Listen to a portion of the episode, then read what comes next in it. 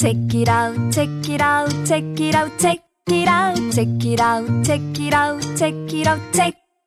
Check it out, check it out, check it out, check it out, check it out, check it out, check it out, check it out, check it out. 안녕하세요. 책임감을 가지고 어떤 책을 소개하는 시간이죠. 어떤 책임 시간입니다. 저는 브랜드시고요. 제 옆에 프랑스어 엄님과 켈리님 나오 계십니다. 안녕하세요. 안녕하세요. 켈리입니다. 네, 안녕하세요. 프랑스와 엄입니다. 반갑습니다. 아, 지난 4월 12일. 아, 네, 여러분. 감동의 물결이었는데요. 오은의 옹기종기 첫 방송이 나간 날이에요. 4월 12일이. 그래서 지난 4월 12일 날 광부님들께서 3주년 축하 릴레이를 해주셨어요. 그 해시태그 오은의 옹기종기 3주년 네. 축하해요. 책이라고 와, 해서 인스타에 막 올라오는데 너무너무 감동적이었고 그 이미지도 너무 귀엽지 않았어요? 그니까요. 알러지. 오, 실버.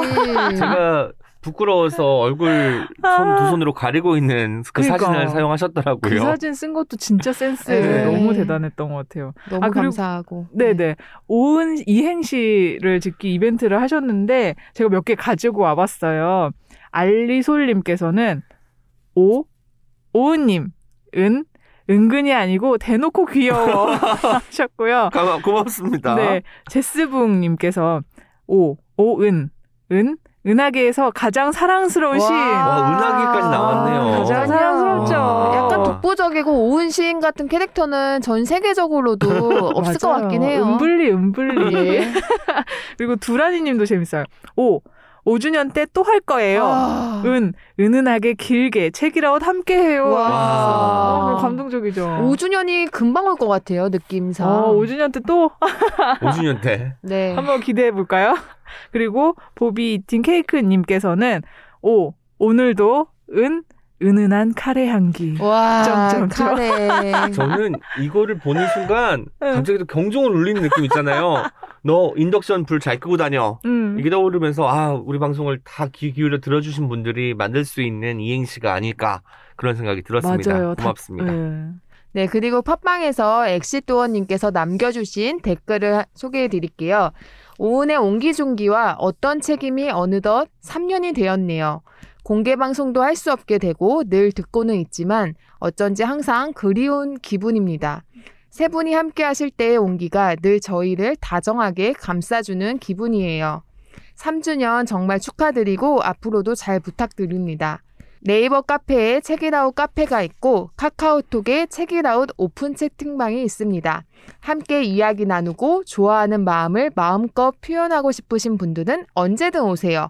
옹기종기 3주년을 맞이해 영업해보고 갑니다. 어. 와. 이거 잠깐 공지사항으로 등 그니까요. 저희가 뭔가 이렇게 직책을 좀 드리고 싶은 어. 그런 아, 마음이 들었습니다. 네. 네. 이 이미지도 엑시도어님이 만드신 거죠? 아이디어도 내신 걸로. 그, 어, 네. 아, 정말 감사하네요. 그 포스터에 그 엄청나게 많은 활자들이 있는데 전혀 소란스러움이 하나도 안 느껴지고 하나하나 다 읽어보게 되더라고요. 정말 정말 애정이 없으면 불가능한 일을 해주셔서 광부님들께 다시 한번 감사하다는 네. 말씀드리고 싶어요. 음.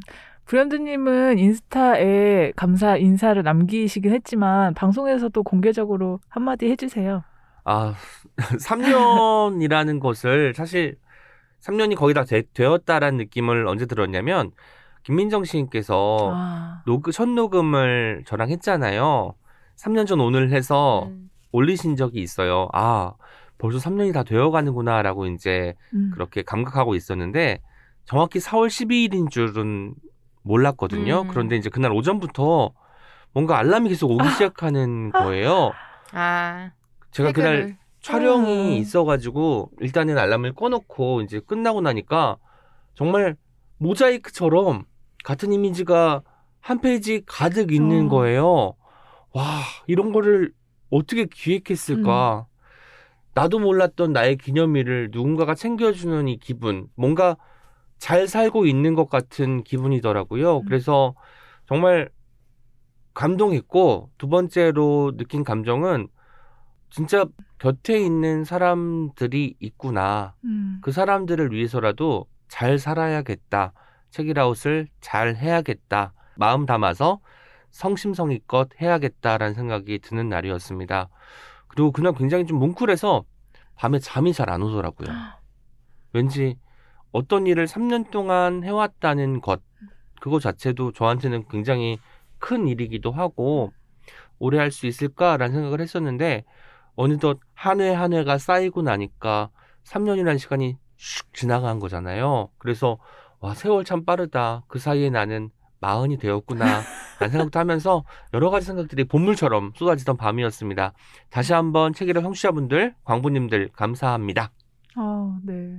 감동적이에요. 네. 그러니까 중학교도 3년 다니고 고등학교도 3년 다니잖아요. 맞아요. 그 기간을 저희가 책이라웃과 함께 했는데 네, 대학교 4학년도 같이 어, 또 졸업했으면 좋겠습니다. 괜찮다. 네. 직장 생활도 같이 네, 하고. 중간에 중학- 휴학은 안 돼요, 여러분 두 분.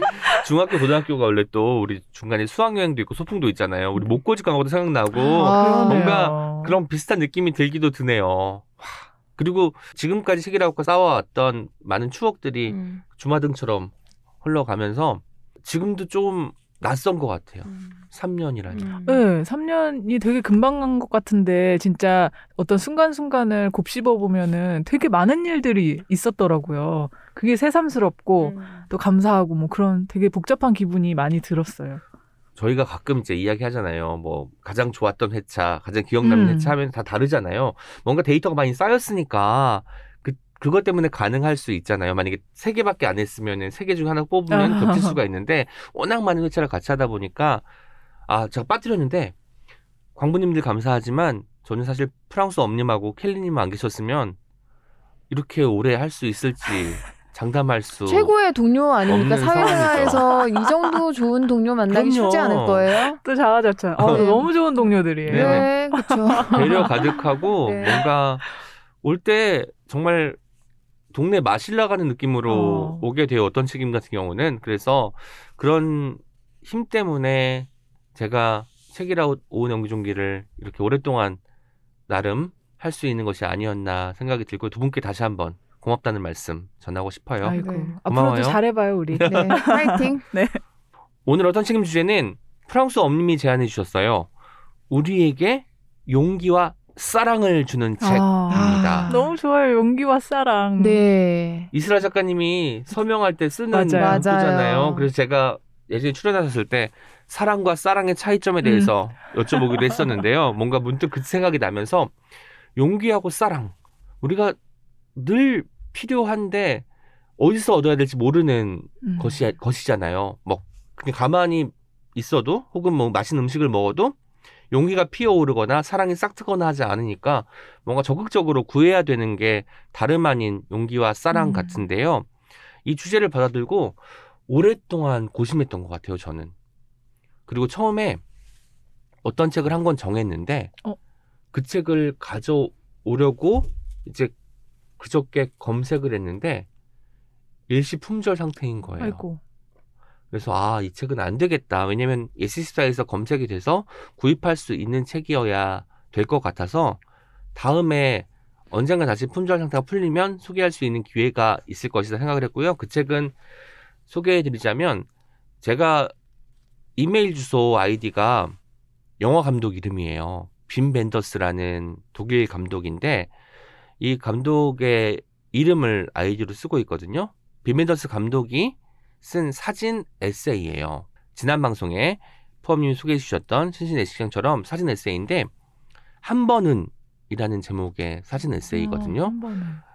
영화 감독이기 때문에 카메라하고도 가까운 사람이어서 영화 촬영 현장이든 아니면 뭐 국내 여행이든 돌아다니면서 여러 사진을 찍었고 한 번은 으로 시작하는 글을 계속 쓴 거예요. 아. 한 번은 내가 어디 갔는데 뭐 어떤 장면이 있었고 그 장면을 통해서 어떤 걸 깨달았다라는 느낌의 글들을 쭉 써내려간 거예요. 가령 이런 거였죠. 예전에 자동차 극장이 많이 있었대요. 미국의 경우인데 예전에 자동차 극장이었던 곳을 갔더니 거기가 비둘기 둥지가 되어 있었다는 거예요. 수천 마리에.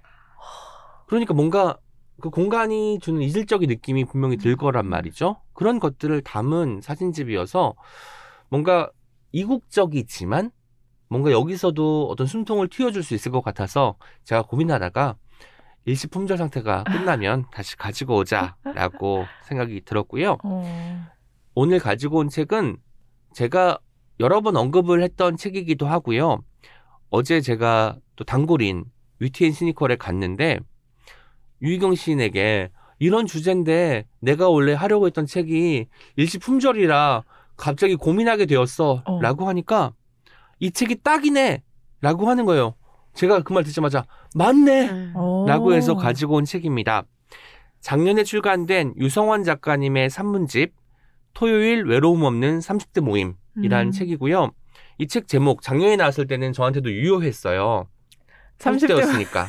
하지만 뭔가 지금 한 해가 지나고 이렇게 소개하려고 하니까 40대가 되어서 저하고는 좀 맞지 않은 시기일 것도 같지만 하지만 외로움이 없을 때도 있고 있을 때도 있고 30대이기도 하고 40대이기도 하고 아직 만으로도 30대니까 그럼요. 이렇게 소개를 해- 하도록 하겠습니다. 우리가 용기와 사랑을 주는 책이 오늘의 주제잖아요. 두 분께도 여쭤보고 싶어요. 사랑과 사랑의 차이가. 사랑이 좀 더 강렬할 것 같긴 한데 뭐 생각한 게 있을까요? 저는 사랑이 조금 더 신나는 느낌이 있어요. 신나는 네. 쌍시옷이기 때문에. 네, 네. 아, 그것도 어, 사랑해라고 하는 거랑 사랑해라고 했을 때 조금 더 밝아지는 나도 기운 차지는 그런 느낌 그런 게 음. 좋았어요. 힘찬 느낌 때문에. 푸엄님 어떠세요? 저는 좀 더 직관적인 느낌? 음. 아, 그러네. 네. 약간 그러네요. 한 템포 안 쉬고 그냥 0.5초, 어. 0.01초 사이에 나오는 그런 사랑. 아, 그러니까. 사랑은 네네. 뭔가 커다란 가치인 것 같고 우리가 좀 가닿기에는 멀리 있는 것 같지만 사랑은 뭔가 현장에서 할 수 있는 것 같은 느낌이 드는 것도 같네요. 톤이 달라져요. 네네. 음. 저는 어떤 생각을 했냐면 사랑에는 시옷이 두 개 들어가잖아요. 그래서 뭔가 사랑은 사랑의 지평을 넓히는 음. 것이 아닐까? 이렇게. 우리가 흔히 사랑이라고 하면 뭐 그 남녀의 사랑, 이성의 사랑과 뭐 모성애, 부성애 뭐 이런 것들을 떠올린단 말이에요. 그리고 자식이 부모를 생각하는 각별한 마음도 떠올리겠죠. 이런 일반적인 우리가 사랑의 테두리 안에 넣어두었던 것 말고 그 이외의 사랑들까지도 포괄하는 게 어쩌면 사랑이 아닐까라는 생각을 하게 되었던 거죠. 사랑의 지평을 넓혀주는 것. 그래서 사랑의 지평을 넓히려면 우리가 뭘 해야 돼요? 용기를 가져야 돼요. 다른 사람들은 어떻게 사랑하고 있는지, 누구를 그리고 어떤 방식으로 사랑을 나누고 있는지를 알아야 되기 때문에 조금 용기가 필요할 수밖에 없어요. 내가 몰랐던 세계에 발 들이는 일이 쉬운 게 아니잖아요. 그쵸. 마치 제가 책이라우스를 처음 이제 진행할 때 라디오나 뭐 TV 같은 데서 게스트로 나간 적은 있지만 어떤 것을 진행한 적이 뭐 거의 없는 상황에서 물론 이제 일회성으로 음. 뭐 북콘서트 이런 것들을 진행하긴 했지만 한 사람과 이렇게 오랫동안 이야기를 하게 된 거라고는 생각지 못했던 시간이 있었을 거 아니에요. 그때 제가 냈던 게 용기였던 음. 것 같거든요. 음. 내가 몰랐던 세계에 과감하게 발 들여보겠다는 의지가 필요한 거죠. 그리고 그런 세계에는 늘 우리가 평소에는 눈여겨보지 않은 사람들이 있는 것 같아요. 음. 사회에는 일반적으로 우리가 정상, 비정상을 가르고 여기 전자에 해당하는 사람들의 이야기만 많이 들려주고 뉴스에도 그런 사람들 이야기가 많이 나오죠. 그리고 거기에서 해당되지 않은 사람들의 이야기는 범법이나 뭔가 문제가 있다는 식으로 이야기를 하기 때문에 그런 것 때문에 우리 뇌는 점점 굳어가는 걸지도 모르는 생각이 들었어요. 편견과 고정관념이 쌓이는 거죠. 물론 혹지 않은 것을 경험이라는 말로 퉁칠 수도 있겠지만 이 경험 안에는 내가 지금까지 살아온 것에 대한 자부심뿐만 아니라 어떤 새로운 것을 받아들이지 않겠다는 결연한 의지 같은 것도 음. 포함되는 것 같더라고요. 그래서 저는 사랑에서 사랑으로 어. 넘어갈 때는 뭔가 내가 몰랐던 세계에 발 들이게 해주는 책이 필요하지 않을까라는 생각에서 이 책을 가지고 오게 되었습니다. 이 책을 읽고 나서 저는 어떤 느낌이 들었냐면 여기 사람이 있어요 라고 비명이 들리는데 이 비명이 큰 비명이 아니라 나지막하게 어. 하는 비명 같았어요. 그러니까 사람 있어요라고 소리 지를 때 당연히 지나간 사람 볼거 아니에요. 음. 그런데 이게 내가 아무리 크게 외쳐도 지나간 사람들이 뭔가 귀마개를 하고 있는지 잘 듣지 않고 지나가는 거죠. 그런 사람들에 대한 이야기가 한 가득입니다. 이 책은 원래 아무도 만나지 않고 무엇도 하지 않으면서라는 제목으로 2019년에 출, 출간이 된 적이 있어요. 그때 유성원 작가님은 독립출판으로 그 책을 출간을 했고요. 제가 그때도 구입을 했어요. 오. 그런데 우와. 독립출판물은 중세하기가 쉽지 않잖아요. 음. 한달 만에 중세를 야. 하더라고요. 커버 색깔이 달라져서 두 권을 갖고 있었는데 정확히 1년 만에 난다 출판사에서 토요일 외로움 없는 30대 모임이란 제목으로 책이 출간이 된 거예요. 독립 출판하고 정식 출판하고 차이점을 생각을 해보면 이거 같아요. 독립 출판은 아무래도 일반 독자들이 쉽게 책을 접하기가 어렵잖아요. 왜냐면 독립 출판물을 다루는 곳에 가야 되는 수고로움이 음. 있는데 정식 출판이 되었다는 것은 이제 내 이야기를 세상에 정식으로 내 보여도 좋을 것 같다는 확신과 용기가 없으면 불가능한 것 같더라고요.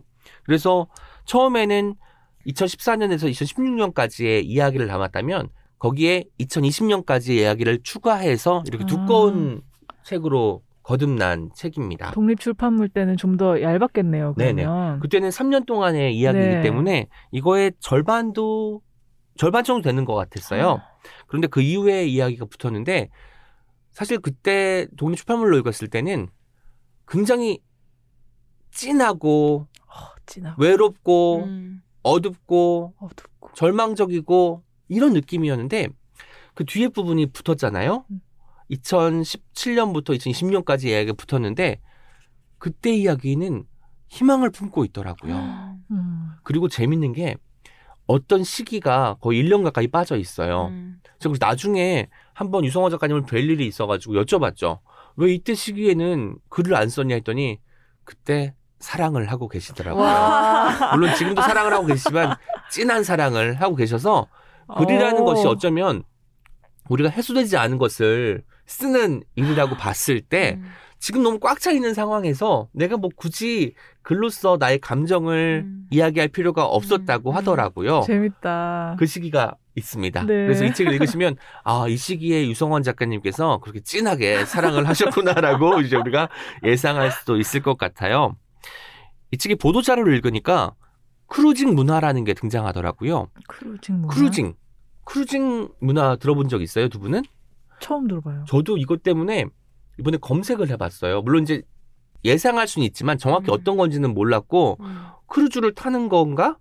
이런 생각이 들, 음. 들 정도로 너무나 저- 지식이 없었던 전데 이거는 뭐 굳이 이제 게이 커뮤니티에서만 필요한 것이 아니라 그 공원 같은 데서 차를 타고 그날 이제 데이트를 할 사람을 물색하는 것을 아. cruising이라고 한대요. 오. 그렇구나. 배처럼. 네네. 아. 그래서 뭐 걸어서도 할 수 있고 차를 타고도 할 수 있지만 이게 무슨 이야기냐 하면 음 외로운 사람들이 오늘 하루를 누군가와 보내고 싶어서 마음에 맞는 짝을 찾는 음, 음. 일종의 그 구애 활동을 음. cruising이라고 하더라고요.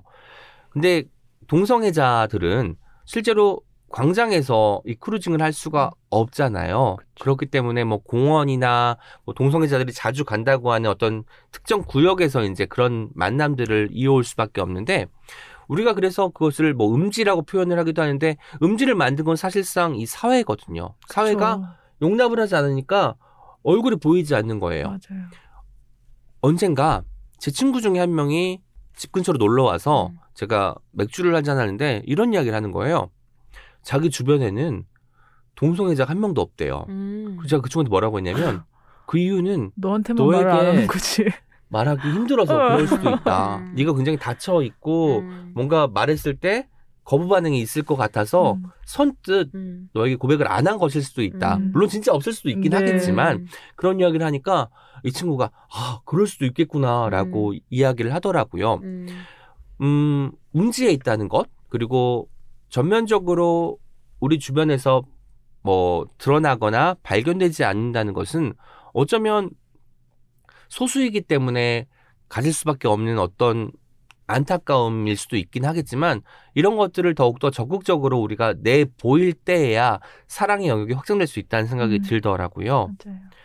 이 책은 단순히 그래서 크루징 문화에 대해서만 이야기하는 것이 아니라 나아가서 우리가 HIV와 에이즈를 음. 똑같은 것으로 놓고 읽는 사람들이 아직 많은데 음. 이것이 어떻게 다르고 그리고 에이즈라는 질병 뭐 동성애자들이 걸려서 사회에 뭐 성을 문란한 성을 통해서 전파시키는 어떤 죽음에 이르는 질병 이것을 또 어떻게 지금 치료하고 있고 네. 이미지가 바뀌어 나가고 있고 뭐 프랩이라는 것을 통해서 이 에이즈를 어떻게 예방할 수 있고 음. 이런 것들을 담고 있는 책이기도 해요. 어. 그러니까 음 처음 읽었을 때는 아 이런 문화가 있구나 였다가 아 우리가 지금 편견에 사로잡혀서 새로운 어떤 지식이나 정보를 받아들이지 않고 있구나라는 반성까지 음. 이어지는 글이더라고요. 음.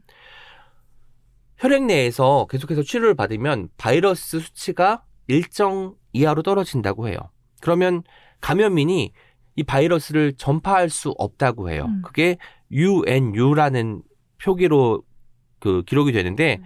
undetectable 그러니까 음. 검출되지 않으면 untransmittable 전파될 수 없다라는 뭐 학술적이면서도 굉장히 알면 좋을 게 있는데 왜 좋냐면 편견을 사실 조장하는 것들이 그릇된 정보에서 오는 경우가 많잖아요. 그런 것들을 한 커플 한 커플 벗겨 나가면서 우리가 사랑에 한 음. 발짝 다가갈 수 있다는 생각이 들었습니다. 저 예전에 좀 예전에 소개했던 건데 푸른 알약이라는 아. 그래픽 네네, 노블에서도 기억나요. 네. 거기서도 어, 에이즈랑 HIV 를 어떻게 관리하는지 음. 그러니까 약을 계속 복용하고 관리를 하면 전혀 전파될 가능성이 없는 음. 네, 그런 병이다라는 걸 맞아요. 분명히 밝히고 있는데 이런 어떤 작품들에서 아니면 어떤 에세이에서 이런 얘기를 해도 이게 글쎄요 작은 목소리라서 그럴까요? 아니면은 많은 사람들이 안 들으려고 해서 그럴지 아예 접근 자체를 그쵸. 안 하려는 관심도 네. 두지 않고 이 말씀하신 대로 이게 오해나 음. 편견으로만 얘기가 전달되면 더 나빠지는 거잖아요 그쵸. 상황이 음. 상황을 개선하려고 하- 음. 한다면 좀 알고 귀 기울여야 될 텐데 그런 공부를 음. 사회가 좀 안 하는 것 같다는 생각도 많이 해요 사실 이런 얘기는 꽤 오래 많이 얘기가 되어 왔는데도 아직도 막그 음. 진짜 죽는 거 아니야 막 바로 옵는 거 아니야 뭐 이러니까 좀 답답하죠 네네. 얼마 전에 변희수 하사님의 막 죽음도 떠오르면서 이 책을 소개하기로 결정하면서 여러 가지 생각들이 주마등처럼 스쳐 지나가더라고요. 왜냐면 변희수 하사님의 죽음 기사의 댓글도 보면은 굉장히 혐오와 편견에 가득 찬 것들이 많이 있더라고요. 사회가 변화하는데 시간이 굉장히 오래 걸리는구나. 어떤 부분은 뭐 금세 개혁할 것처럼 등장하기도 하지만 인식과 사고 체계를 바꾸는 데에는 엄청난 시간이 걸리는구나 하는 걸 느낄 수 있었거든요. 제가 유성원 작가님의 그 글 중에서 한 대목만 읽어드리도록 하겠습니다. 네. 이 작가님이 이 글을 쓰시면서 어쩌면 아 내가 이제 이 글을 세상에 내 보여도 되겠다라고 결심하신 대목 같아서 가지고 왔어요. 어떤 사람들은 보여줄 수 있는 것만 보여줘야 한다고 생각한다. 맞는 말이다. 하지만 보여줄 수 없는 것만 보여줄 수 있는 사람은 어떡하나요? 사라지면 된다. 없는 사람처럼. 글을 사람들이 읽는다고 생각하니까 문제적인 표현들. 하지만 이 표현을 썼기에 가능한 이야기들을 없애야 하나 고민된다. 이것은 사람을 죽였는데 남들이 모르기만 하면 그만인가와 사람을 죽였다고 해서 굳이 남들이 알아야 하나의 다툼이다. 사람들이 읽지 않으면 문제가 되지 않는데 읽기 시작하면 문제가 된다. 나는 읽는 행위 자체가 사건이 되기를 바라고 그 사건에 연루되어 있다. 여러분이 이 사건에 연루되었으면 좋겠다는 음. 생각이 들었어요. 왜냐하면 이 사회에는 물론 우리는 주변만 챙기고 살기도 바쁘기도 하고 안온한 생활을 영위하기 위해서는 내가 가까운 사람들만 챙겨도 된다고 생각하지만 정말 저기서 숨죽여 울고 있는 사람들 오늘도 사랑을 하고 싶지만 사회의 인준을 받지 못해서 음습한 곳에서 겨우 만날 수밖에 없는 사람들을 떠올릴 필요가 있다는 거죠. 성원 작가님은 이 책에서 정상, 비정상, 그리고 건강이, 안 건강이 음. 이런 표현을 써요. 당연히 본인을 후자로 이제 지칭하면서 글을 전개하는데요. 이런 식의 분류가 이 사회에 얼마나 만연해 있는지를 보여주기도 하고, 그리고 우리가 분류를 한다는 것은 이 분류에 맞게 잣대를 들이미는 거잖아요. 이 잣대를 들이댄다는 것 자체가 누군가에게 어떤 그 낙인을 찍는 행위라는 것을 또 밝히고 있습니다. 이 글 자체가 아까도 말씀드렸지만 굉장히 어둡다고 했어요. 어떤 사람들은 자기 혐오라는 단계를 거쳐야만 겨우 사랑할 수 있다는 생각이 들었습니다. 왜냐하면 사회에서 눈엣 가시처럼 이 사람들을 이야기하니까 자꾸만 위축될 수밖에 없잖아요.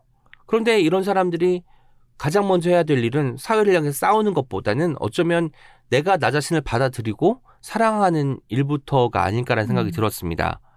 아까 처음에 말씀드렸던 것처럼 사회가 인정하는 사랑의 종류는 그렇게 많지 않은 것 같아요. 뭐 양성애, 동성애, 요즘 무성애 네. 또 이제 이야기 많이 나오잖아요. 책이라고해서 지난번에도 이야기 나왔지만 다양한 사랑 형태가 인정되는 데까지 시간도 걸리겠고 우리 많은 노력도 기울여야겠지만 음, 책이라고 듣는 분들만큼은 한 번쯤 아 사람이 사람으로 태어나서 사람을 좋아한다는 것, 좋아하지 않기로 마음먹은 것, 좋아하지 않을 수밖에 없는 것 이런 다양한 형태의 사랑에 대해서 고민하시면 좋을 것 같아요. 유성원 작가님이 또 이런 문장을 쓰셨습니다. 어떤 사람이 세상에 존재하지 않는다고 취급당할 때 그의 얼굴을 표정을 상상할 수 없을 때 그 삶의 토대와 조건은 취약해지기 쉽다. 음. 저는 사랑의 완성이 이 취약해지기 쉬운 사람들을 내 쪽으로 끌어당기는 데 있다고 네. 생각을 해요. 그래서 이 책에 굉장히 많이 등장하는 어미가 있어요. 당하다. 당하다. 네.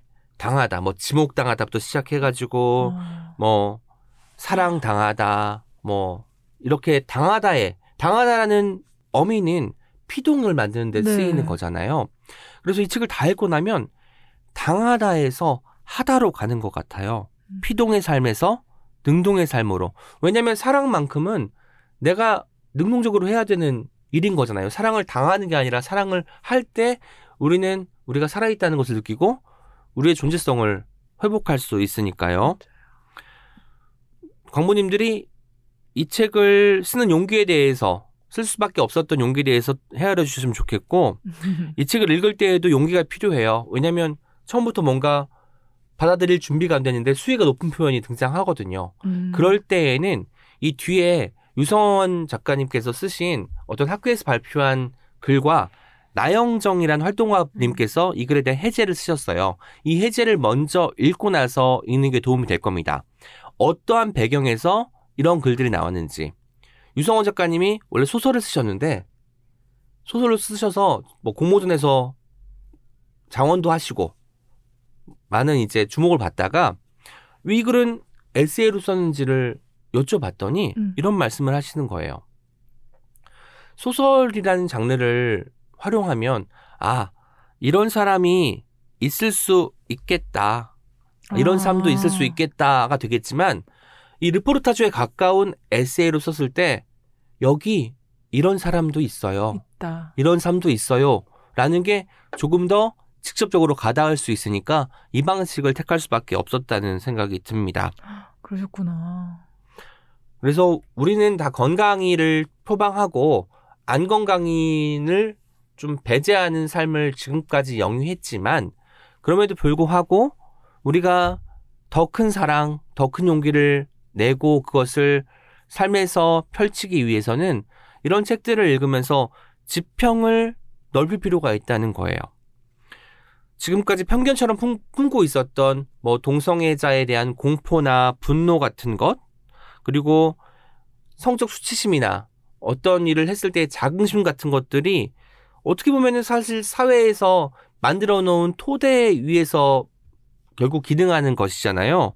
그래서 이때 이것을 무너뜨리고 새로운 시각을 갖게 되려면 어떤 사랑과 어떤 용기가 필요할까까지 생각할 수 있는 책이니까 저는 어떤 책임을 사랑하는 독자님들이 이 책을 꼭 읽었으면 좋겠습니다.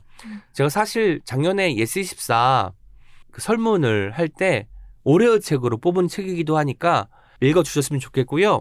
제 개인적으로는 이런 느낌이 들었어요.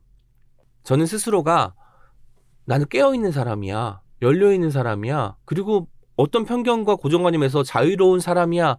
라고 했는데 저도 첫장 읽고는 약간 다 엎어버렸어요. 왜냐면 처음부터 이렇게 쑥 들어올 줄 몰랐거든요. 음. 저에게 어떤 인식의 충격을 주면서 음. 다른 세계의 존재에 대해서 인정하는 것뿐만 아니라 그 존재 양상을 파악하게 되면 훨씬 더 이해하기 음. 쉬워지잖아요. 그거에 한 발짝을 떼게 만들어주는 책이 바로 이 책입니다. 그 예스24 한 줄평을 제가 한번 찾아봤는데 굉장히 멋진 한 줄평이 있네요. 소수자의 이야기지만 다수가 읽었으면 좋겠다. 토요일에 진한 외로움을 느껴본 사람이라면. 어. 저희가 하트를 방금 딱 눌렀는데 그 오은 씨님이 이 책 나왔을 때 저희한테 선물도 맞아요. 주시고 네네. 최근에도 또 엄청 이 책에 대한 그 저는 유독 맞아요. 오랫동안 예, 정말 오랫동안 오은 음. 시님이 이 산문집을 굉장히 아낀다는 생각을 많이 했었거든요. 음. 그리고 유성원 작가님하고 이제 몇 번 뵐 기회가 있었는데 그때 만난 유성원 작가님이 이런 엄청난 음. 그 개인사를 갖고 있을 줄은 음. 꿈에도 생각하지 못했거든요. 와, 그래서 사람이 음. 보이는 게 다가 아니고 그렇죠. 우리가 우리 이야기를 하기 위해서는 어떤 식으로든 그걸 기록해야 된다는 생각을 다시 한 번 했어요. 뭐 음. 글의 형태든 사진의 형태든 뭐 음악 형태나 음. 그림의 형태도 가능하겠죠. 왜냐하면 내가 어떻게 지금까지 살아왔는지를 내가 제일 잘 말할 수 있으니까. 그래서 이 책을 읽고 나면 여러분도 여러분의 삶을 어떤 식으로든 기록하고 싶어질 거라고 확신하는 바입니다. 네. 그리고 그 기록이 처음에 기록하기 시작했을 때 어떤 기간에는 굉장히 외롭고 어둡고 그랬는데 시간이 지날수록 조금 음. 희망차지고 밝아진다는 점도 너무 좋네요. 네. 그리고 그렇게 해서 한 묶음이 되어서 음. 책이 이렇게 두툼한 이야기가 그렇죠. 사람들한테 전해줄 음. 수 있다는 거는 사실 네. 우리한테도 굉장히 귀한 기회인 것 같아요. 그렇죠. 이렇게 쓸 수 있는 분이 자신의 이야기를 정말 솔직하게 쓰겠다고 마음먹고 음. 그게 우리한테 전해졌다는 거는 음. 정말 행운이죠. 표지에 하트가 굉장히 많지 않습니까? 이거는 사랑이 아니고 정말 사랑의 느낌, 사랑의 그 정서가 표지에 굉장히 드러나 있는데 저는 이 표지는 거의 굉장히 오랫동안 역대급 표지가 아닐까. 아, 그쵸. 너무 멋집니다. 전무후무해요. 이 하트도 약간 너무- 8비트의 감성이. 담겨 있잖아요. 네. 그리고 하트의 색깔이 다르잖아요. 네. 이게 다양한 사랑의 형태를 네. 다양한 형태의 사랑을 음. 보여주는 것이 아닌가라는 어. 생각을 하기도 했어요. 그럴 수도 있겠다. 그러니까 모임이라는 그 글자가 단어가 책 표지에 잘 없잖아요. 그러네요. 네, 근데 굉장히 저는 매력적으로 읽, 글로써도 매력적으로 읽었던 책이기도 합니다. 음. 네. 다음은 푸엄님께서 소개해 주신다고. 네. 제가 가지고 온 책은 그 정운숙 시인님의 비밀을 사랑한 이유입니다. 음. 복간된 네, 시집이죠. 맞아요. 문학동네에서 포에지 시리즈죠. 작년에 아마 이게 새로 이제 복간돼서 시리즈로 예전에 나왔던 시집을 또 복간하는 작업을 하고 있는데 이 책이 또 불현듯님이 가지고 온 책과 인연이 또 있는데 무엇일까요? 아 네, 책임 편집을 누가 해주셨게요? 책임 편집 김동휘님. 아, 유성원님이십니다. 아, 유성원님이실까요? 네, 유성원. 작가님이 또 네, 편집자로 문학동네에서 또 일하고 계시는데 저희가 짜지 않았습니다. 맙소사. 절대 짜지 않았고 물론 저는 어, 불현듯님이 이 책을 가지고 오겠다고 공유를 해주셨지만 제가 어제 엄청 고민을 또 많이 하고 저는 왜 이렇게 당일 하루 전날 그렇게 결정을 할까요? 책을. 그래서 여러분 제가 하나 마- 팁을 알려드릴게요. 저희 그 책이라우드 오은 연기 종기 녹음 전날에 푸엄님이 밤에 네. 인스타 라이브를 하신다. 네, 이거는 책을. 어떤 걸 가지고 갈까요? 네. 고민할 때 어떤 그 마음이 잘 느껴지는 방송이니까 네. 놓치지 말아주세요. 예고편처럼. 네. 제가 용기와 사랑 이런 주제를 제안을 드렸을 때는 사실 제가 염두에 뒀던 책이 있습니다. 음. 그 책을 소개하려고 다시 읽는데 아 뭐랄까 책은 너무 좋은데 어 글쎄요 소개하기 좀 어려울 느낌도 들고 생각보다 스토리가 길어가지고 아하. 또 간추리기가 힘들더라고요. 그래서 다른 책을 또 염두에 두고 그 책을 주문해서 읽고 있는데 살짝 좀 핀트가 안 맞는 부분이 음. 있었어요. 그래서 그 책을 또 포기를 하고 또막두 고민을. 하다가 예, 두 권을 포기 아 세 권이었어요, 사실. 아, 진짜. 또그 책도 굉장히 좋았는데 암튼 여러 차례 고민 끝에 오랜만에 제가 1년에 한 시집 한 4권 정도밖에 안 읽는 것 음. 같아요. 그 마음의 일을 읽은 이후에 네네. 제 마음을 되게 두드린 시집이어서 가지고 왔고요. 저는 이 포에지 시리즈를 한 두세 권 갖고 있는데 네. 너무 예뻐요. 너무 예쁘고 역시 저는 종이가 굉장히 중요하다고 생각합니다. 디, 그렇죠. 디자인도 되게 중요하지만 책을 만졌을 때 네네. 질감과 넘겼을 때 그 찰 몰라 아. 찰랑찰랑 약간 음. 이렇게 예, 하는 느낌이 좋은데 이 시집은 표지에 약간 펄이 들어간 음, 그. 무광 코팅이 되어 있고 딱 어, 이게 이 면지, 면지도 굉장히 고급 종이를 또 사용했습니다. 이 시집 자체 이렇게 책등을 보면 굉장히 얇아요. 네. 그러니까요. 굉장히 얇은데 어, 책, 뭐, 시가 적게 수록되어 있진 않은 느낌이고, 저는 이렇게 막 너무 내용 적은데, 양장본으로 막 일러스트 많이 음. 넣고 이런 책 솔직히 좋아하지 않습니다. 음. 무거우니까요. 네. 네. 양장부. 그래서, 아, 오랜만에 시를 읽어보자 하고서 읽었는데, 어, 저 너무 좋았고, 눈으로 읽었을 때도 울컥했고, 어. 제 라이브에서 제가 두세 편을 네네. 낭독 연습을 하려고 읽었는데 그때도 막 울컥해가지고 와. 너무 좋았던 시를 그래서 그냥 대표적으로 제가 꽂힌 시 두 개를 오늘 낭독하는 걸로 오, 좋아요. 이 시를 소개하려고 하는데요. 정은숙 시인님은 지금 시인으로 활동하진 않는 분이시고 여러분들 너무 잘 아시겠지만 마음산책 출판사의 대표님이세요. 음.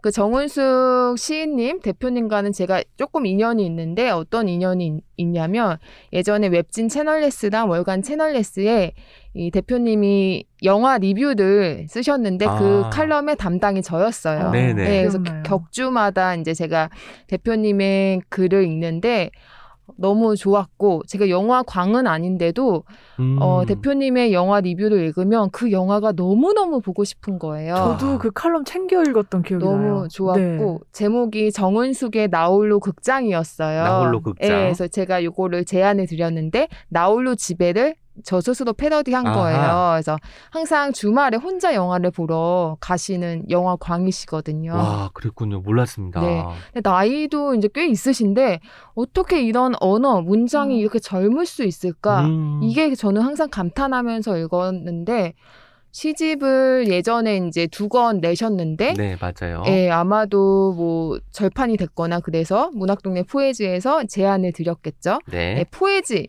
이게 프랑스어로 시라는 뜻이에요. 네. 그래서 예전에 1996년에 문학동네에서 이미 포에지 시리즈를 한 번 낸 적이 있는데 음. 작년에 다시금 네, 포에지 시리즈를 또 이제 새로 시작을 한 거죠. 음, 음. 지금 10권씩 내는 걸로 알고 있어요. 1차분이 10권이 나왔고 지금 정은숙 시인님의 책이 2차분에 담겨 있는 시집일 거고요. 이렇게 이제 예전에 나왔지만 너무 중요하지만 어, 뭐 여러 가지 이유로 절판된 책들을 가려서 이렇게 문학동네가 출간을 하는 것 같습니다. 그리고 예, 얇다고 하셨는데 예전에는 시집이 두껍지 않았던 것 같아요. 음. 최근 들어서 2000년대 들어서 두꺼운 시집들이 나오기 시작해서 옛날 시집 보면 너무 얇은 거 맞아요. 아닌가라는 네. 생각이 들지. 사실 이 정도 분량이. 적당한 것이라고 생각하는 사람들도 많더라고요. 네. 그리고 저희 한민복 시인님 출연하셨을 때도 그 포에지로 첫 시집이 복간된 것에 대해서 맞아요. 맞아요. 너무 감사한 네. 일이라고 음. 하셨던 게 네. 이게 독자에게도 그렇지만 시인님들한테도 굉장히 뜻깊은 지금 네. 시리즈인 것 같아요. 네.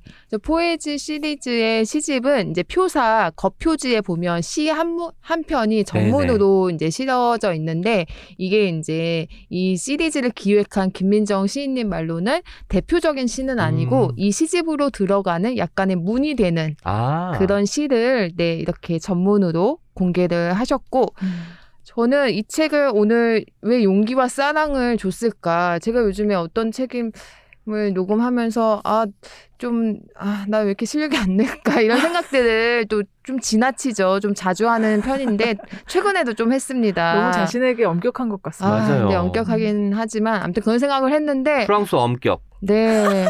하여튼 뭐랄까. 요즘에 감흥이 제가 조금 없어요. 음. 그러니까 책을 읽을 때 감흥, 그러니까 사람 만날 땐 감흥이 있는데 일하면서 얻는 감흥과 약간 음. 효능감이 조금 떨어진 상태여서 그런 시기가 있어요, 진짜. 네, 근데 조금 오래 가는 것 같아요. 제가 음. 약간 그런 시기 안 느끼는 편인데 어제 이제 잠깐 만난 분이 저한테 예전에는 이렇게 제가 뭐 어디 올리는 글들을 보면 되게 통통 튀고 음. 약간 풍선 음. 같았는데 요즘은 되게 이제 약간 뭐 시니컬할 정도는 아니지만 이렇게 되게 얌전한 느낌이 든다는 오, 얘기를 그래요? 하시면서 이제 좀 힘을 냈으면 좋겠다 이런 말씀을 해주시는데 그렇구나 뭐 세-. 생각을 하고 있긴 있었죠. 그, 음. 그 랬는데 이 시대 본 순간 제 속에 있었던 약간의 그런 감성적인 그런 마음들이 음. 확 살아나면서 아 내가 이 시집을 그래도 사랑스럽고 좀 정말 진심으로 소개할 수 있겠다 하는 아. 용기와 사랑을 제가 이 시집을 읽고 느낀 거죠. 그러셨구나. 그래서. 가슴 속에 불씨가 있었기 때문에 이 시집이 불을 지필 수 있었던 거예요. 네. 아 그리고 저는 예전에 푸엄님께서 했던 얘기가 기억나는데 이제 코로나가 길어지면서 원래는 이제 사람들을 만나서 응원을 많이 받고 힘을 많이 얻는데 그걸 잘 못해서 그러는 것 같다라고 맞아요. 하셨었잖아요. 음. 그런데 이 시집을 만나서 어떤 네. 그런 감정을 느꼈다면 이 시 안에 어떤 사람의 목소리를 네. 많이 들으신 게 아닐까 네. 이런 아. 생각도 들어요. 네. 또 이제 복간 시집이다 보니까 시인의 말이 두 편이 실려 있어요. 아. 처음 이제 시집이 나왔을 때 1994년 10월에 쓴 시인의 말이 첫 페이지에 있고 그 다음 2020년 봄에 또 이제 시인님이 쓰신 시인의 개정판 시인의 말이 있는데 개정판 시인의 말을 조금 읽어볼게요. 서른 살 무렵의 시들을 다시 만나 소실되어 가는 나를 붙잡고 말을 걸어보았다. 오래된 시들로 내가 어떻게 이 세상을 통과했는지 몸을 떨며 느낀다. 세상과 잘 섞이지 않았었던 때의 시들은 구체적이고 딱딱한 질감의 세속적인 말을 갖고 있다. 이제 나는 세상과 잘 어울리는가? 답은 없고 삼각잎 아카시아 나뭇잎처럼 어깨가 위로 솟구친다. 뭔가 무수한 그늘과 함께 사는 것이 나이고 이 시집이라는 걸 자신에게 고백했다. 두 번째 시집 나만의 것에서 열 편의 시도 데려왔다. 처음과 끝이 없는 게 시라지만 열 편의 시를 데려온 마음은 처음이고 끝이다. 와. 좋죠. 네. 저는 특히 이 문장이 되게 와닿았는데 이제 나는 세상과 잘 어울리는가 음. 이런 아. 고민들 평소에 되게 많이 하게 되잖아요. 음. 맞아요. 세상과 내가 적응하고 있다고 생각을 했는데 약간 괴리감을 느끼기도 맞아요. 하고 잘 사는 건가? 음. 나는 왜 음. 세상에 그런 어, 시류에 또 빠지고 싶지도 않고 그 언제는 또 아, 또 무난히 무난히 그냥 가고 음. 싶고 이런 갈등들이 많은 것 같아요, 요즘.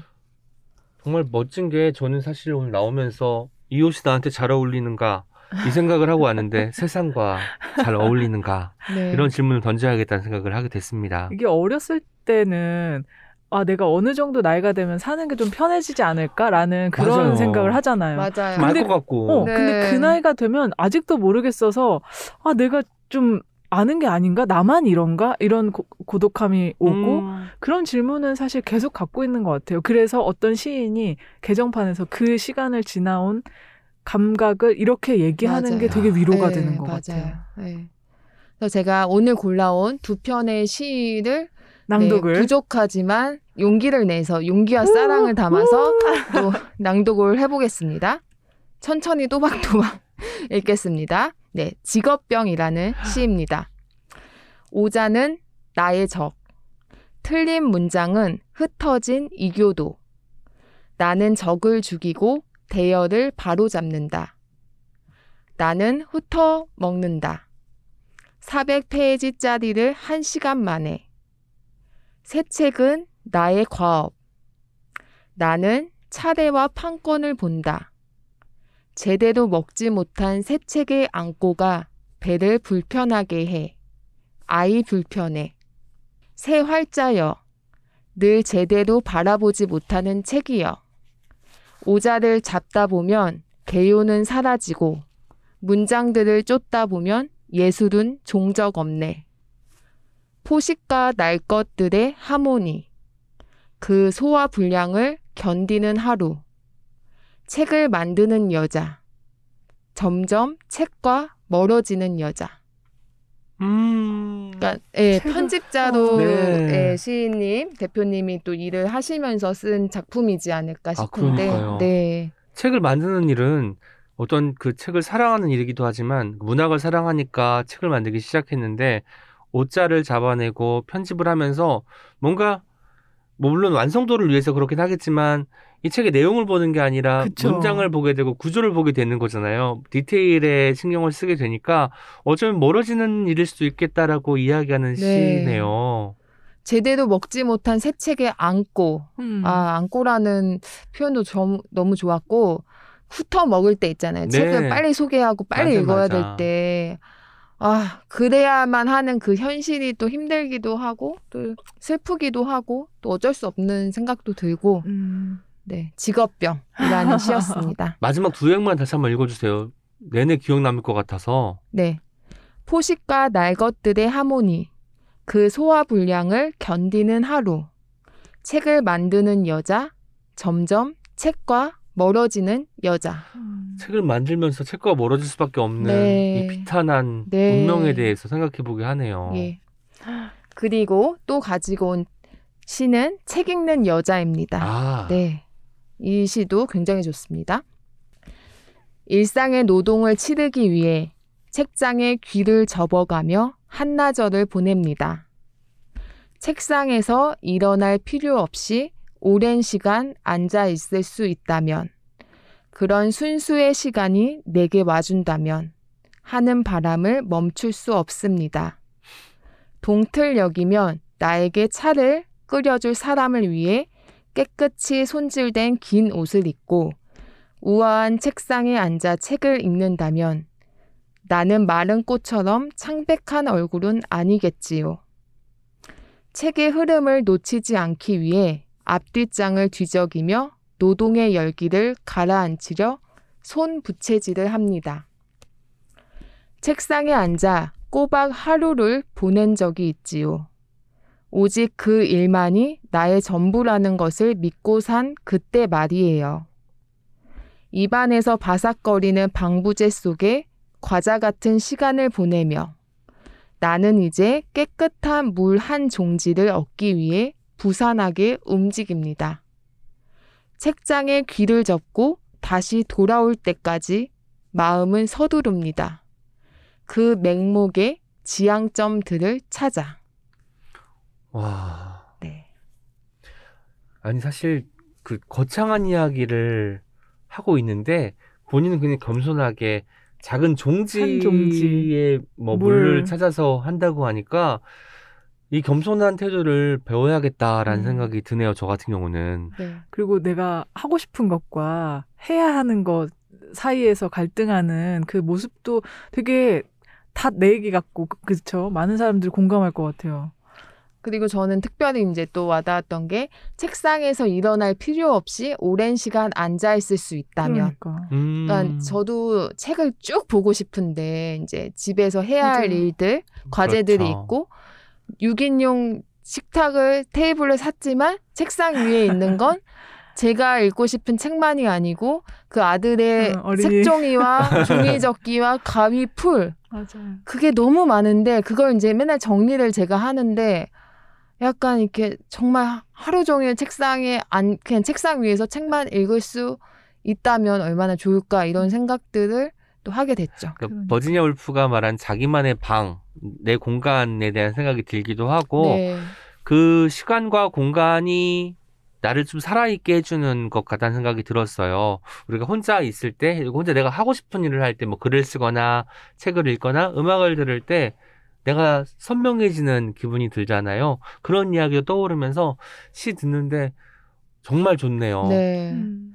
그리고 그런 시간을 어떻게든 만들려고 낮 동안은 또 다른 시간을 음. 견디는 건 아닐까 이런 네. 생각도 하고. 네. 그래서 제가 어제 이제 이 시를 읽고 오늘 이제 책을 가방에 넣고 이제 출근을 하는데 어떤 간판을 읽었는데 간판의 이름이 비지팅 엔젤이에요. 비지팅 오. 엔젤 무슨 오. 가게인 것 같아요? 옷가게일? 것 같아. 아니, 그 뭔가. 간식 디저트? 그쵸. 저도 간식, 디저트, 카페 이런 생각 그건 빌리 엔젤 때문에 그런 거. 약간 그럴 수 있죠. 맞아, 근데 제가 그냥 이 시를 읽다가 시집을 또 버스에서도 조금 더 읽었거든요. 네네. 근데 그게 방문 요양이었어요. 비지팅 엔젤. 아. 찾아가는 천사. 거지. 그래요. 근데 너무 이게 시적으로 느껴지면서 평소에 안 보던 간판들이 해석이 달라지는 거죠. 그러네요. 그래서 역시 그러겠다. 그러니까 내가 우리- 어떤 책을 읽었을 때 보이는 게 달라진다는 걸 오늘 또 그러네. 디저트라고 생각했네. 네, 비지팅 엔젤에서 밑에 보서 어 이게 뭐지 어. 무슨 새로 뭐, 뭐 옷가게가 생겼나 카페가 생겼나 했는데 밑에 방문 요양 써 있는 거예요. 음, 그 맞아요. 시집을 읽으면 어떤 내가 그냥 무심코 지나갔던 음. 것도 되게 남다르게 네. 읽히잖아요. 그런 거 진짜 중요한 것 같아요. 그런 순간을 내 삶에서 만들 수 있게 해주는 게 시집. 네.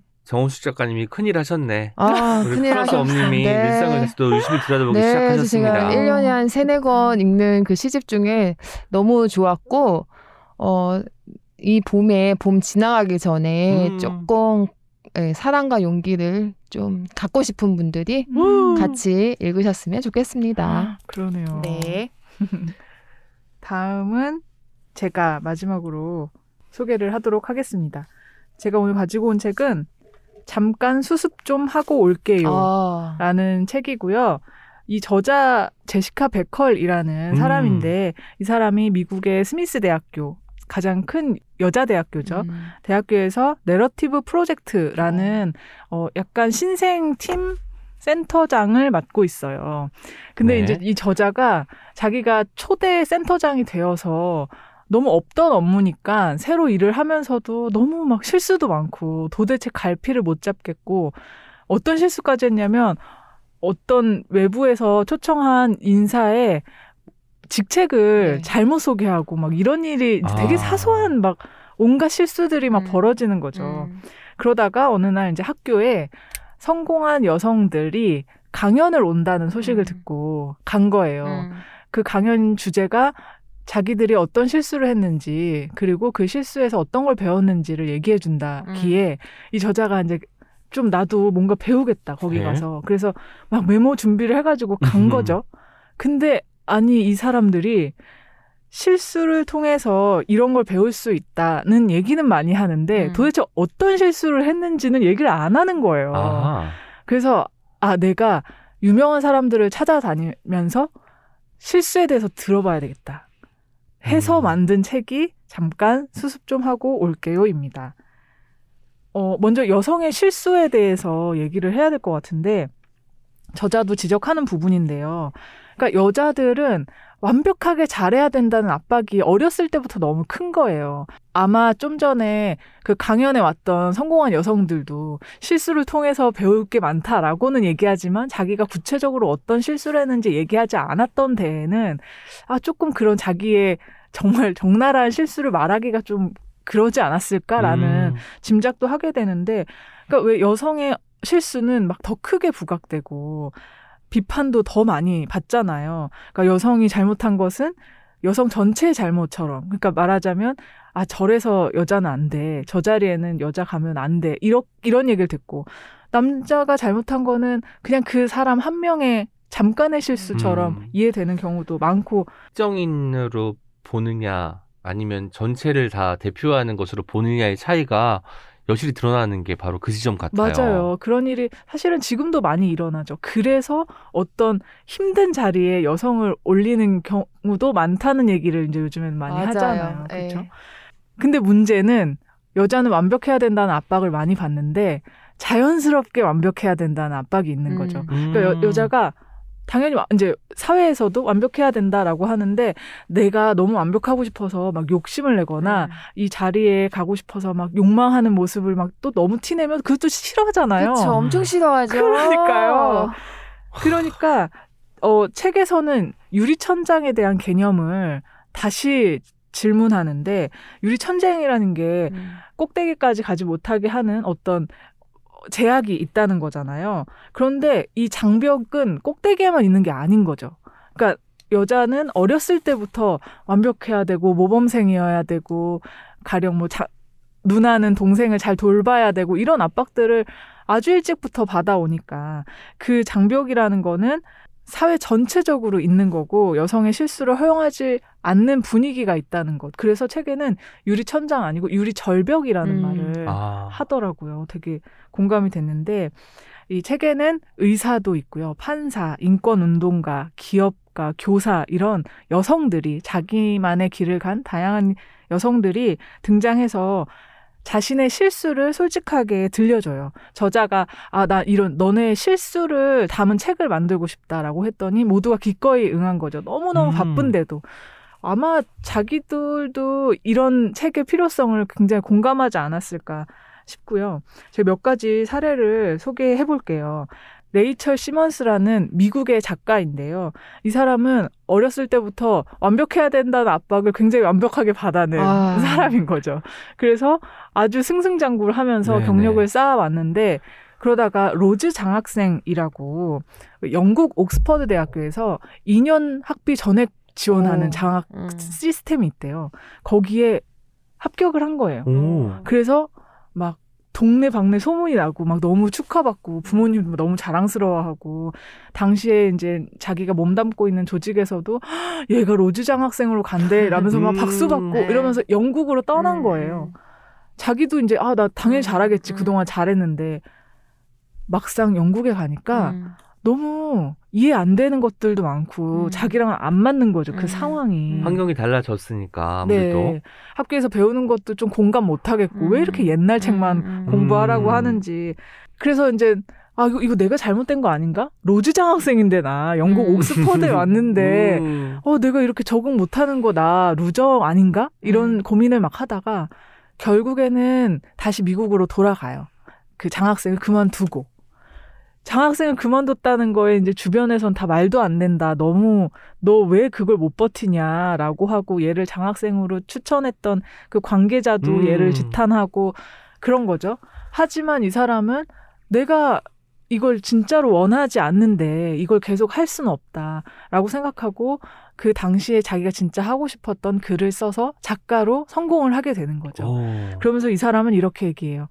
그만두는 일을 겁내지 말자. 남들이 어떻게 생각하고 무슨 상관인가. 음. 라고요.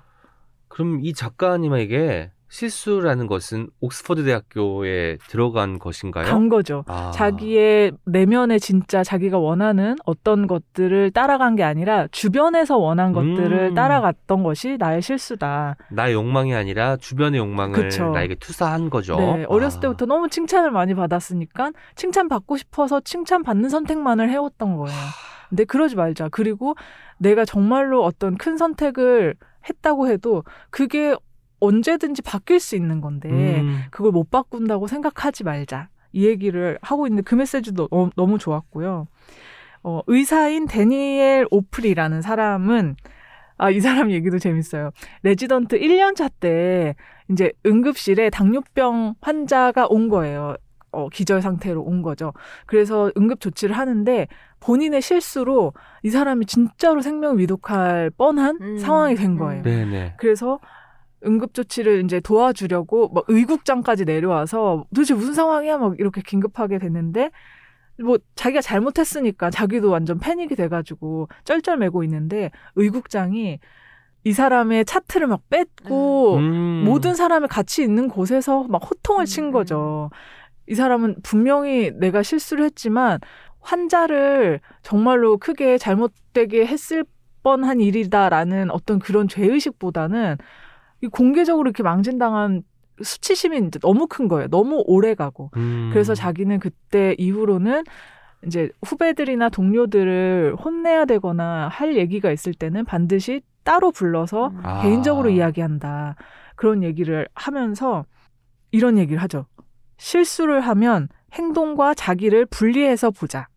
그 행동은 실수지만 우리 자신이 실수는 아니다. 음. 아 너무 좋은 말이다. 너무 좋은 말이죠. 진- 이 사람이 했던 그 실수, 정말로 누군가의 생명을 위협할 수 있, 있었던 그런 실수 자체는 너무 잘못이고 자기도 고쳐야 되는 음. 잘못이지만 그게 나는 아니었던 음. 거예요. 그래서 회복할 수 있었던 거거든요. 네. 근데 그 이 사람한테 수치심을 줬던 그 의국장은 이사 너, 너 음. 자체가 실수다라는 음. 그런 모멸감을 줬겠죠. 음. 그러니까 그것을 구분할 수 있는 능력이 내 스스로 갖고 있다면 그러면 실수 다, 실수해서 배워서 다음에는 그걸 조심하겠죠. 이 사람은 그때 잘못했던 조치를 다시는 음. 실수하지 않거든요.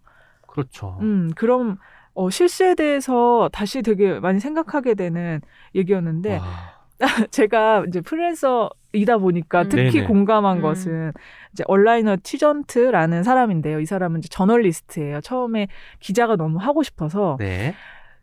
언론사에 들어갈 때 내가 기자로 활동할 수 있게 해준다는 게 너무 고마운 나머지 음. 연봉 협상을 안 한 거예요. 아이고 뭐가 고맙습니까? 그러니까요. 자기 또- 회사가 고마운 거죠. 어, 그 자기의 노동을 제공하고 보수를 받는 건데. 지금 그분이 지금 몇 년생이라고 했죠 아까?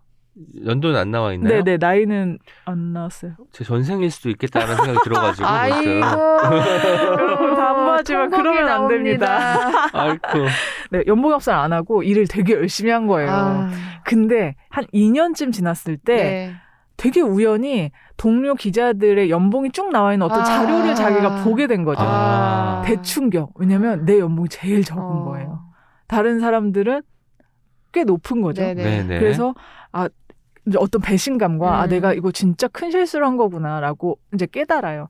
그 이후에는 이제 프리랜서로 뉴욕 타임스에 칼럼을 쓰게 되는데 그것도 한 2년 정도 지났을 음. 때 그 뉴욕 타임스 담당 편집자가 오히려 이 사람한테 고료 올려달라고 얘기를 좀 해보세요. 음. 원래 남자들은 다 남자 칼럼니스트들은 다 원래 얘기해요. 음. 당신도 지금 음. 2년이나 지났는데 음. 얘기해봐요라고 했어요. 음, 근데 이 온라인 아티전트는 아 그런 거 어떻게 얘기해요? 너무 내가 욕심쟁이로 보이지 않을까? 음. 아니면 거절당하면 어떡하지? 음. 괜히 얘기했다가 음. 이대로 괜찮은데? 라고 고민을 하다가 네. 긴장하면서 이메일을 보내요. 네. 내 고려를 올려달라. 네. 답은 당연히 아 오케이. 오케이. 필요하니까. 음 이런 경험을 하면서 어 되게 꿀팁을 전해주는데 저는 여기에 꽂혔던 게 아, 돈 문제는 이메일로 해라. 어, 그렇죠. 아. 네 면대면으로 했을 때 음. 왜 그럴 수 있잖아요. 상대방이 아 저희가 좀 사정이 어려워서 음, 조금만 더 음, 버텨주세요라고 음. 하면 안 됩니다라고 음, 하기가 힘든 거죠. 이메일로 했을 때는 그 거- 어, 자기의 표현이나 음, 상대 음. 표현도 한번 걸러서 들을 수 음, 있으니까 음. 돈 문제에 대해서는 이메일로 해라. 그- 바로 또 다 만들도 되니까. 네. 음. 그리고 팁이 또 하나 있어요. 어? 제가 최근에 개발한 팁인데 아이고. 돈을 얘기를 이제 물어보고 싶은데 네네. 돈만 물어보면 좀 그렇잖아요. 네. 다른 질문을 막 넣는 거예요. 오. 1번, 2번, 3번, 그 다음에 4번, 적었어? 4번에 음. 그런데 강연료는. 얼마인가요? 1번은 음. 뭐 이렇게 뭐 일정에 대한 오. 구체적 뭐 PPT는 필요한가요? 이런 질문들 좋다. 하면서 마지막에 이제 돈 얘기를 하면 어 이것만 되게 밝히는 사람 같진 않잖아요. 네, 오은 시인님 참고하시라고 제가 또 말씀드립니다. 기록했어요. 개조식으로 마지막에 돈. 네, 이게 제가 의도한 거 아닌데 약간 잠깐 이제 또 머리가 이제 발달이 돼서 어, 너무 또 꿀팁이네요. 꿀팁이죠. 그래서 음. 이런 얘기는 진짜 많이 공유해야 되는 거예요. 네, 돈 적어놓으세요. 얘기는 또 약간 조심스럽고 민감한 그쵸, 분명히 그쵸. 그런 면이 네. 있기 때문에 이런 노하우들을 네. 좀 많이 얘기하면 좋지 않을까. 딱 그 이야기만 하면은 뭔가 세속적으로 어, 돈만 뭐 밝히는 거. 돈 그쵸. 밝히는 사람 좀 보이지만 일정도 체크하고 뭐 네, 준비해야 될 자료 자료도 필요해. 체크하고 슬쩍 마지막에 네. 그나저나 그나저나. 그나저나 필요 안 돼, 없어요. 그나저나 네, 그냥 네 혹시 1, 2, 고- 3으로. 네, 고려는 얼마? 네, 뭐 고려나 뭐 이런 네. 것들. 그리고 체크해야죠. 입금 일도 좀 알려줬으면 음. 좋겠어요. 입금이 저는 그래서 일부러 플러스 5일 음, 음. 이렇게 아, 늦게 앞뒤로? 알려주거든요. 음. 혹시나 늦게 도착하면 또 어쨌든 제가 입금하는 건 아니기 어, 때문에. 저는 넉넉하게 일정을 네. 두는군요. 저희가 이제 출연료나 뭐 이런 것도 거의 뭐 10일, 12일 날 입금되는데 항상 저는 15일로 얘기합니다. 아. 미리 오면 좀 기분 좋지. 예, 이것도 센스네요. 네, 그러니까. 삶의 지혜가 제가 좀 있습니다. 그러네요. 네. 와 정말 저는 배웠어. 오늘 하나 정말 얻어가는 게 많은데 제일 일단은 큰 제일 큰 거는 이 마지막에 이렇게 하라는 것과 네. 그리고 킬리님이 말, 말해주신 그나저나는 안 된다. 네. 아. 굳이 뭐. 네. 저는 여기에서 이제 되, 되게 많은 조언들이 스토리가 쭉 나온 다음에 맨 마지막에 박스로 이렇게 조언이 이제 정리가 되어 있어요. 음. 자기 개발서답게. 그래서 그 부분을 쏙쏙 골라서 읽는 것도 좋았는데 제일 좋았던 문장은 이거예요. 예술가인 킴 고든의 조언인데요. 시각 예술과 음악 두 가지 작업을 해나가는 일, 동시에 아이를 키우는 일은 항상 무언가 비현실적인 느낌을 주었다. 모든 것을 할 수 있거나 해야 한다고 느낄 때 우리는 아무것도 제대로 하지 못한다는 느낌을 받는다. 지난 세월 나를 지탱한 것은 그 일은 완벽하지 않을 것이고 그럴 필요도 없다는 깊은 이해였다. 그러니까 나는 완벽하지 않아도 된다는 거죠. 그리고 아무도 완벽할 수 없, 없는데 일도 잘하고 싶고 내 작업도 잘하고 싶고 아이와의 관계도 좋고 싶고 이건 다 내가 완벽하고 싶다는 욕심이잖아요. 그리고 또 어릴 때부터 좀 주입받은 그 맞아요. 교육 가치 때문에 더 남성에 비해서 훨씬 더 부단히 애쓸 수밖에 없는 상황이 느껴지기도 해서 안타깝습니다. 네. 맞아요. 그리고 어 사회에서는 특히 직장에서는 일하는 남성들이 어떤 뭐 가정 문제에 음. 대해서 얘기할 때 굉장히 지지적이고 그렇죠. 네, 그런 반면에 여성이 이제 가정 음. 문제를 가지고 오면 프로페셔널하지 못하다. 그렇죠. 네. 이런 차이가 진짜 분명히 있거든요. 네, 지금도 엄청 있고 남자는 가정적이다. 어우 너 그런. 고민도 해? 어. 너 자식한테 그런 것도 해주니? 막 이러는데 맞아요. 네. 주말에 아이랑 뭐 나들이 갔다 어. 왔다라고 오 좋은 아빠다라고 그렇죠. 하는데 사실 여성들은 24시간 당연한 거죠. 하루에도 퇴근하고도 하고 그러니까 이- 저는 이제 제일 큰 게 이제 아빠랑 아이를 이제 집에 냅두고 외출할 때 이 엄마들은 연락을 굉장히 많이 받고 끼니 어, 챙기는 맞아요. 거. 근데 아빠들이 음. 혼자 외출하면서 끼니를 챙깁니까? 그러니까요. 왜 끼니 챙기는 남편은 없는 것일까? 음, 음. 그 이걸로, 차이를 네. 분명히 이해해야 될 것 같아요. 아무리 뭐 막 저 얼마 전에 버스 타고 지나가다가 무슨 시사 프로그램이 라디오에 이제 버스에서 나오는 거예요. 흘러 나오는데 막 남성들의 역차별에 대해서 어떻게 생각하십니까? 음. 막 이러는데 이 계속 물음표가 뜨더라고요. 음. 그러니까 이런 현실들을 정말 자세히 들여다보면 아직까지 그런 얘기 할 수 없지 않나 이런 생각을 하면서 네. 어, 마무리하자면 저는 책 읽기 전에는 실수가 없으면 좋은 거라고 생각했거든요. 근데 책을 읽고 나서는 실수가 꼭 있어야 되는 것이다라는 생각을 음. 좀 하게 됐어요. 음. 그러니까 실수 없어도 되지 않나라고 음, 하는데 음. 사실 어차피 실수는 없을 수가 음, 없는 음. 것이기도 하고요. 네. 이 여자 여기에 등장하는 여성들의 이야기를 읽으면 실수를 그 회복하는 과정이나 음, 음. 아니면 그 실수했다는 경험 음, 자체에서 나만의 데이터가 쌓이고 음, 음. 그것이 나의 자산이 된다는 걸 음. 알게 되거든요. 음. 그러니까 누구나 실수할 수 있고 나도 실수할 수 있는 사람이고 내 안에 완벽주의를 좀 없애자 이런 생각을 하게 되면서 저자가 일하는 여성에 대해서 한 얘기를 좀 들려드리면서 마무리할게요. 우리는 성차별이 여전히 존재한다는 것을 인정하면서도 충분히 괜찮은 때로는 일을 망쳐도 생존해내는 리더의 역할을 떠맡고자 해야 한다.